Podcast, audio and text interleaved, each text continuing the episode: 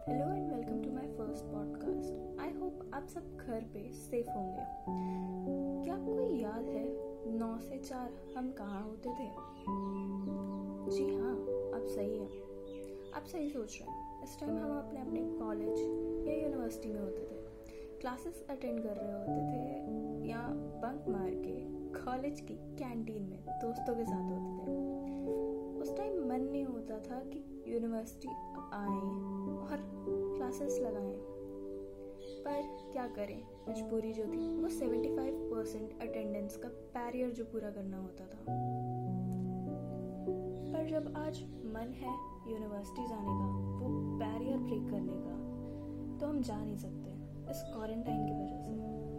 Quarantine में college की value पता लग गई। आज यूनिवर्सिटी की याद आ रही है। वो दोस्तों के साथ बैठना और उनके साथ बातें करना क्लास में प्रेजेंटेशन देते वक्त मस्ती करना। स्पेशली वो प्रोजेक्टर बंद करना जब कोई प्रेजेंटेशन दे रहा होता था। ये सब तो आपने भी किया होगा, है ना? इन सब के अलावा एक और लाइफ होती थी। वो थी हॉस्टल लाइफ वो रूममेट्स वो हमारी फैमिली बन चुके थे। हॉस्टल की लेट नाइट मैगी पार्टीज़ वो हॉस्टल के हॉरर कमरे वा, कमरे वाली स्टोरी। वो सब अब बहुत याद आता है। क्वारंटाइन में अब वो जगह भी प्यारी लगने लगी है जहाँ हम कभी जाना भी पसंद नहीं करते थे। इस क्वारंटाइन का एक फ़ायदा ज़रूर हुआ है कि हम अपनी फैमिली के साथ टाइम बिता रहे हैं अपने आप को जान रहे हैं अपनी हॉबीज़ को जान रहे हैं। और जो हॉबीज़ नहीं थी उनमें अपना इंटरेस्ट जगा रहे हैं। हाँ बस फ़र्क इतना पड़ा है। जो क्लासेस कभी फिजिकली जाके लगानी होती थी, वो अब ऑनलाइन लगने लगी हैं। जो बातें हम दोस्तों के साथ सामने बैठ के किया करते थे, वो अब वीडियो कॉल के थ्रू होने लगी हैं। वो हॉस्टल में लेट नाइट वाली मसालेदार गॉसिप्स और वार्डन को लेट नाइट तंग करना, वो सब बहुत याद आता है।